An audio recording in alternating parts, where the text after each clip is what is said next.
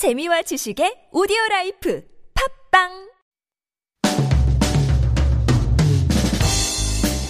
The coronavirus pandemic has brought on significant shifts in HR, a segment which tends to be slower to change than others. Recruiting platforms Saramin published the results of a survey of 300 firms in which they listed top HR trends or characteristics for the post-coronavirus era. And number one was the expansion of working from home or remote working. First introduced as an emergency measure, some companies are even adopting it as part of their regular corporate culture. POSCO became the first Korean firm to offer a maximum six years of working at home for employees who have young children. Other changes involve the method of hiring. Instead of a mass open recruitment system, more firms are expanding hiring on demand to fill positions more quickly and more efficiently. They're also doing more online interviews with AI or through video conferencing. Speaking of AI, its growing role in the workplace is expected to result in fewer jobs for us humans, so we need to strengthen skill sets machines can't easily replicate and it'll be part of HR's job to help us do just that. I'm Na Yan, and this is Life Abroad.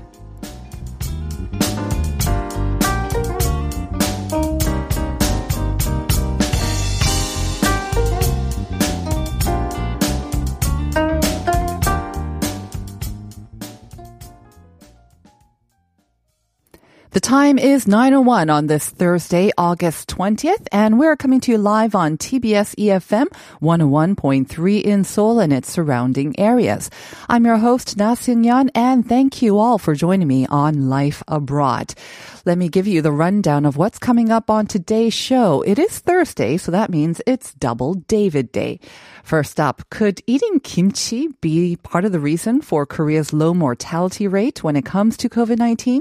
In today's Health Insider, Dr. David Kwok will address that question and other areas of concerns related to the virus. And then in part two, David Tizard will bring us a roundup of the week's hottest issues as always in All a Buzz. Weddings postponed. Mr. Trot concerts in Seoul postponed. But on the bright side, we will discuss the government's efforts to work with power YouTubers from Southeast Asia to put Korea on the world travelers bucket list for that day when travel opens up once again. And in the meantime, let's get to today's question of the day. It is this. Korea Advanced Institute of Science and Technology, or KAIST, announced that they've developed a software that can monitor incoming COVID-19 cases from abroad using this technology. So what is this technology that enables a computer to think or act in a human way? I don't have any multiple choices for you, so you'll just have to come up with your own answer. What is this technology? Technology that enables a computer to think or act in a human way. Send us your answers to pounder sharp 1013. That'll cost you 51 per message. You can use the TBS app or get in touch with us through our Instagram page. The handle is TBS underscore life abroad. We're also live streaming on YouTube as well. That's where you can chime in in our conversation, maybe even pose some questions to Dr. Kwok as well. Text us in either English or Korean, and you'll also get a chance to win a coffee on us. Up next, we've got Issue Today with Chu Ji-hyun. And Chu Ji-hyun has joined me in the studio to give us the news that we need to know in issue today. Good morning, Tian. Good morning, Tian. All right. Um, we saw the number of COVID-19 cases go up to nearly 300 yesterday. We're going to have to see in just a moment um, whether that number's crossed that threshold into the 300s. But it definitely affected more people and around us, politicians, local broadcasters as well. So let's start off with the latest latest? Right. So over the past few days, the country has seen a notable surge in virus cases. Yesterday alone, Korea confirmed 297 new cases of the COVID-19, and of those, 283 or 95% were transmitted locally, mostly concentrated in the Seoul metropolitan area, with 150 reported in Seoul and 94 in Gyeonggi-do province, putting the nation's total at 16,058. Now, unfortunately, authorities are bracing for this daily number to grow due to multiple secondary transmissions at call centers, nursing hospitals, and also churches. Now, looking at imported cases, which were the main source of daily infections at one point of the total cases in the nation, 2007, 676 cases or 16.6% were found to be cases from abroad. Also, a total of 14,006 patients have been declared free of the virus and released from quarantine, marking an 84, 87% recovery rate. And currently, the death toll stands at 306, the same as the previous day, putting Korea's fatality rate at 1.9%. And cases tied to the Sarang Jeil Church is still being found. As of yesterday, at least 623 people were confirmed to be related to the uh, church with an addition of 166. Also, authorities found that the number of patients who have been confirmed of the virus who but are unable to trace where they got infected from. So the so-called gamgami or blind cases uh, for the past two weeks from August 6th to the 19th is about 14% of all confirmed cases. So urging residents of uh, the metropolitan area to actively participate in abiding by the stage two social distancing guidelines. Deputy Director Kwon Junuk said in a regular press briefing that the two-stage distancing has now begun, but considering the incubation period of COVID-19 is two weeks, the effect of the toughened measures is expected to have a full-fledged effect in late August and early uh, September. The Prime Minister um, said yesterday that we haven't yet reached the stage where um, we have to consider going into stage 3 mm-hmm. the highest level of social distancing. But um, again, we'll have to look very carefully at the numbers and the trends. And um, hopefully, if everyone abides by the guidelines and goes aggressively for testing, we'll be able to keep those numbers under check. Now, in the meantime, schools, of course, have been affected as well. And the number of schools that have closed temporarily rose to nearly 700 yesterday because of this uptick in the number of cases. Exactly. So the Ministry of Education said that uh, 689 kindergartens, elementary, middle, and high schools in Seoul and five other regions suspended offline classes, which is the highest number since May 29th. And I do want to mention since since offline classes resumed back in May 20th, 160 students and 30 school faculty had tested positive for the virus, and this figure is as of Tuesday. Now, because of those low figures, um, they had been considering resuming all offline classes mm-hmm. in the fall, but that has been rolled back now.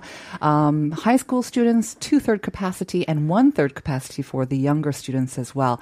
And now I understand that this density cap in schools are also going to affect schools outside of the capital area. That's right. So the ministry advised uh, provincial authorities in areas both in the capital and outside the capital to maintain the two-third cap on high school students and one-third capacity for middle school students and younger to ease the classroom density until September 11th, with Education Minister Yoon noting that during the one-week period from August 11th through August 17th, 65 students and 9 teaching staff tested positive, 77% of them in Seoul and Gyeonggi-do province. Also, private academies with over 300 students in the Seoul metropolitan area are now regarded as high risk facilities and will be banned from opening until the end of this month. Uh, finally, universities in Seoul are reconsidering their decision to resume their offline classes. Although they initially wished to combine both on- online and offline, their decision will now depend on the number of students enrolled in each course. Uh, for Yonsei, the university will switch all their classes to online till the end of October, with Hankuk University of Foreign Studies until mid September. Right. So private academies or hagwons are among the 12 sort of high risk facilities which have been ordered to close. And uh, this comes amid um, sort of a kind of a dampening of um, encouraging measures that had been introduced to encourage people to go out and maybe even mm-hmm. travel as well. Again, the government has suspended that program indefinitely as well. And of course, it's affecting theaters, which had seen a bit of a recovery with the release of new films, but um, now theaters are also taking measures. Right. So the multiplex chain CGV said yesterday that they've suspended ticket sales to reduce seating capacities. And recently they started selling tickets for this uh, upcoming Hollywood blockbuster film called Tenet uh, that was to be released next Wednesday. And due to its popularity, uh, nearly all the tickets for IMAX were actually sold out mm. early yesterday. But due to tightened quarantine guidelines, uh, the CGV uh, decided to lower seating capacity down from 70% uh, to 50%, halting their ticket booking service.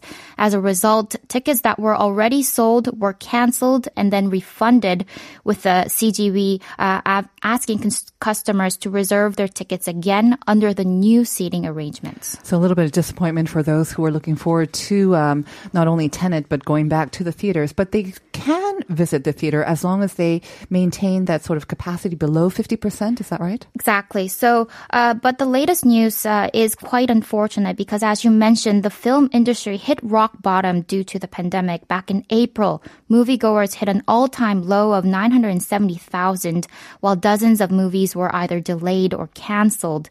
Uh, recently, however, the industry was seeing a steady recovery uh, due to some movies, uh, with admissions reaching 5.62 million in July. But obviously, yet another outbreak hit us, so the upward momentum is expected to fall again.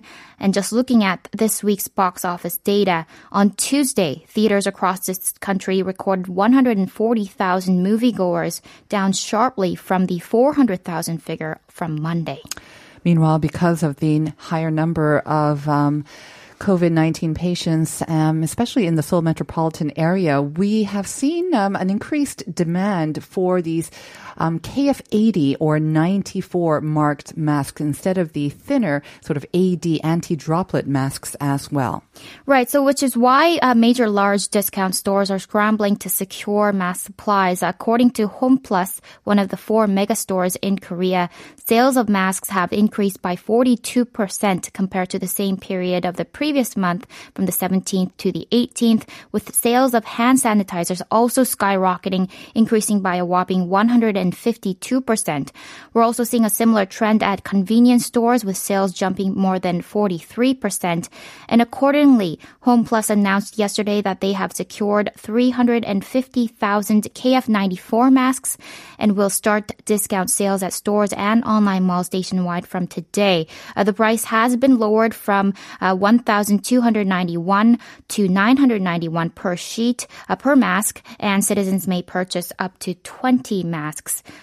Uh, and Lotte Mart said that they will also hold a mask discount event for a week starting today where KF80 masks will be priced at 358 won each. And we can see similar sales event at eMart. So if you're running out of masks, you can go and shop for them ahead of time. Whether you go for an AD, uh, which can be easier to breathe in, especially mm-hmm. in this heat, or the higher 94, just make sure that you keep them on, mm-hmm. especially mm-hmm. indoors. I think that's the main message. Thank you very much for those updates, Jen. I'll see you again tomorrow. See you tomorrow.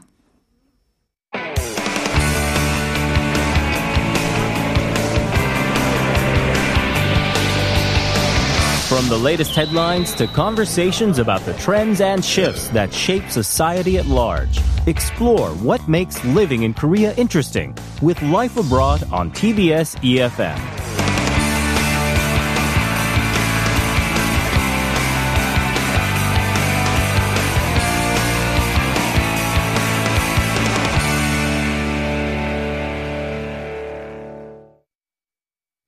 It is time now to answer your questions about our health with Health Insider. And for this, of course, is Dr. David Kwok. Good morning, doctor. Good morning. Very good to see you again. You know, I was hoping that we can put um, COVID 19 kind of behind us at least for a couple of weeks. And we sort of Me did too. that, but it is right. back with a vengeance. Um, very worrisome situation right here. Mm-hmm. Um, level two social distancing.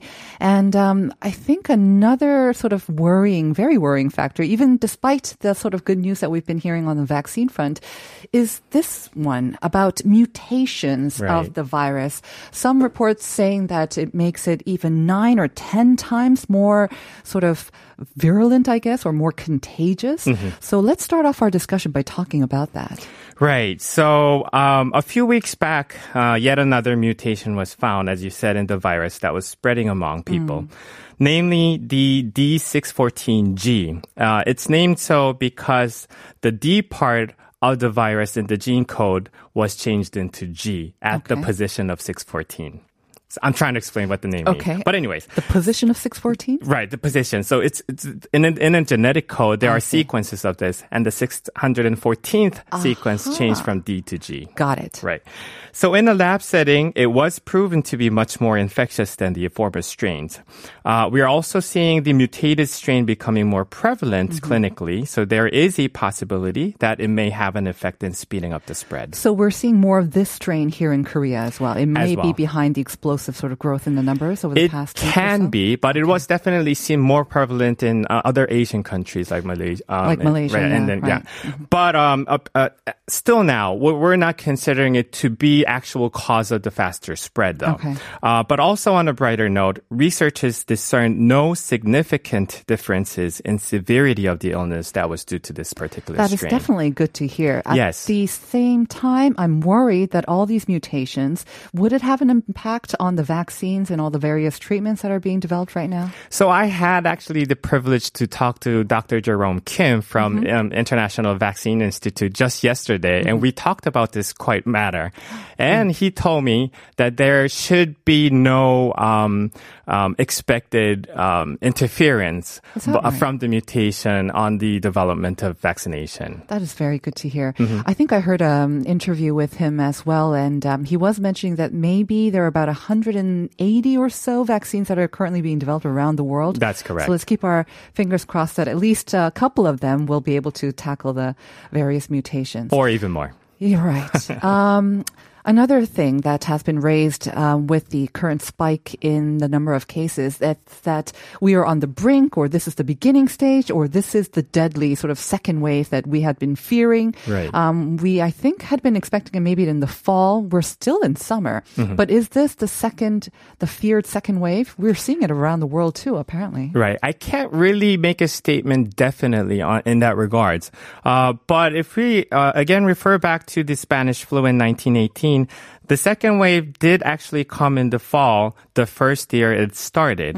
And we're also head, going into the fall, uh, the year, uh, the, this, uh, this pandemic started. So we're also noticing rising, uh, in, in numbers in multiples of countries. So it still is a possibility, but we're, we're still hoping that it'll mitigate itself uh, sometime soon. So it doesn't seem that weather is such a huge factor. I mean, when we had initially thought in the beginning of the outbreak that uh, we would expect a second wave in the fall with the colder weather, people spending more time indoors. Right. Um, that hasn't even come upon us yet. That's It- very Maybe true. it's the rain that forced more people to go indoors and spend more time, and the heat that's forced many people to go outside, but spend more time indoors in very Right. highly air conditioned. That's quite a possibility. And it's also a good thing that you mentioned with other comorbidities, meaning other uh, illnesses such as influenza. Mm-hmm. That is still going to come. So when, uh, when the time comes for us to get vaccinated for the seasonal influenza uh-huh. and what uh, other, other illnesses,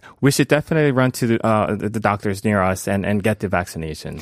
Yeah, I saw the um, CDC already giving out advice that especially Americans should Mm-hmm. get their flu shots as soon as possible.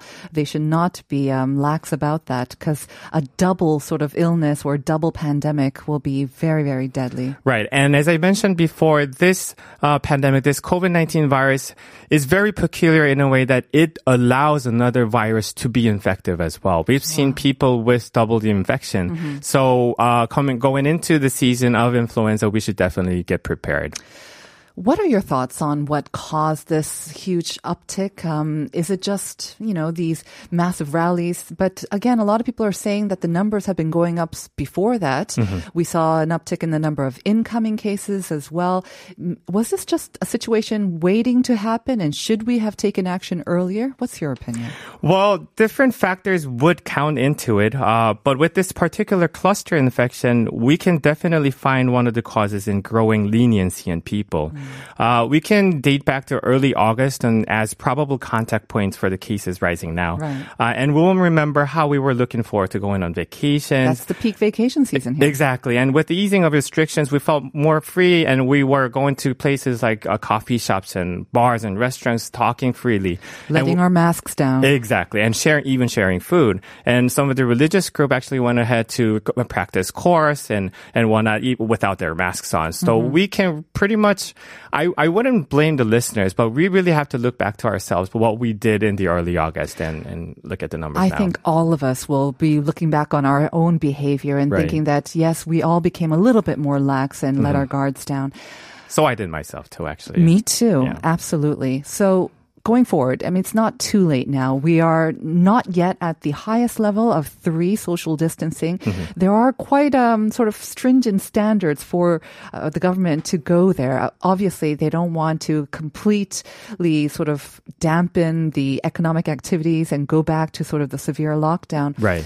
Um, do you think a decision will be made later this week, or will it take another sort of week or so before they reach that decision or make a decision? I will. I, I actually believe, uh, ho- and hopefully the number will stay and will try uh, start to decrease. Uh, hopefully sometime soon, as in confirmed cases. Uh, if that happens, then the government will uh, hopefully.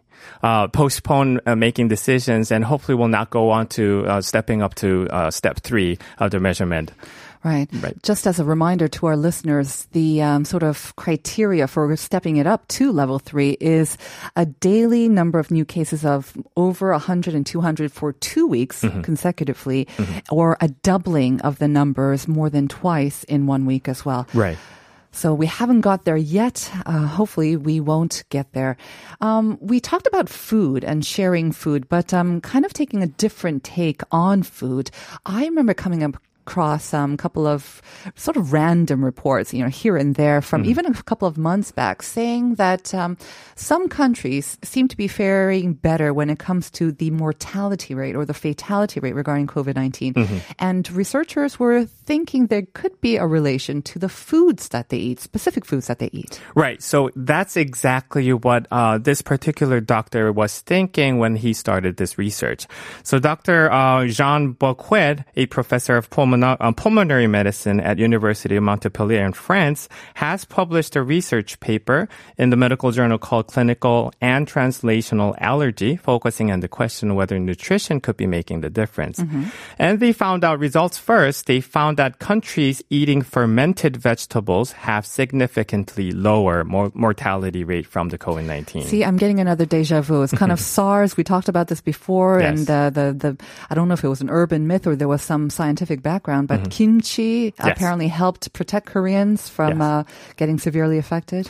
Right. Uh, so I also had another chance to talk to uh, the head of uh, the International Clinic Center, Dr. Yu, about this matter, and he actually ended up talking to Dr. John Bousquet uh, directly Wow. on, on a Skype um, interview. Okay. And Dr. Uh, Bousquet was highly praising the uh, eating habits of kimchi in Korea.